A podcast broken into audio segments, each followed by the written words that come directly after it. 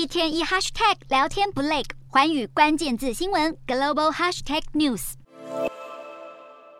马斯克抱着陈旧的水槽走进推特总部，但当时许多员工还不知道，他们的饭碗也跟着下沉。继裁掉五成的推特正职员工之后，传出马斯克又把大刀挥向了派遣人力，受影响的人数上看五千五百人左右，而许多人更与大批的正职员工面临同样的窘境，就连解雇通知都没收到。是在无法登入推特内部系统时，才惊觉自己被炒了。其中更不乏效力于内容审核部门的人员。然而讽刺的是，原本订户缴月费八美元就能够取得蓝勾勾，却因为假账号过多，迫使推特喊卡。但马斯克显然不愿放过会下蛋的鸡，周末预告付费取得蓝勾勾的功能将会回归。十四号又表示，推特将使机构组织得以验明正身。另一方面，马斯克在特斯拉的高薪酬方案，让他每次业绩跟财务达标，就能以极低价买进特斯拉百分之一的股票，引发小股东质疑是肥猫条款，一状告上法院。而官司缠身，也让马斯克只能够以视讯的方式来出席 G20 会议。而企业求生掀起的冻结人事浪潮，也涌向了迪士尼。上一季财报差强人意。CNBC 更报道，迪士尼执行长包振博向部门主管发出内部备忘录的预告，除了少数最关键推动业务发展的职位将会持续征才，其他的职位将会暂停招聘，要精简人力以求总结成本。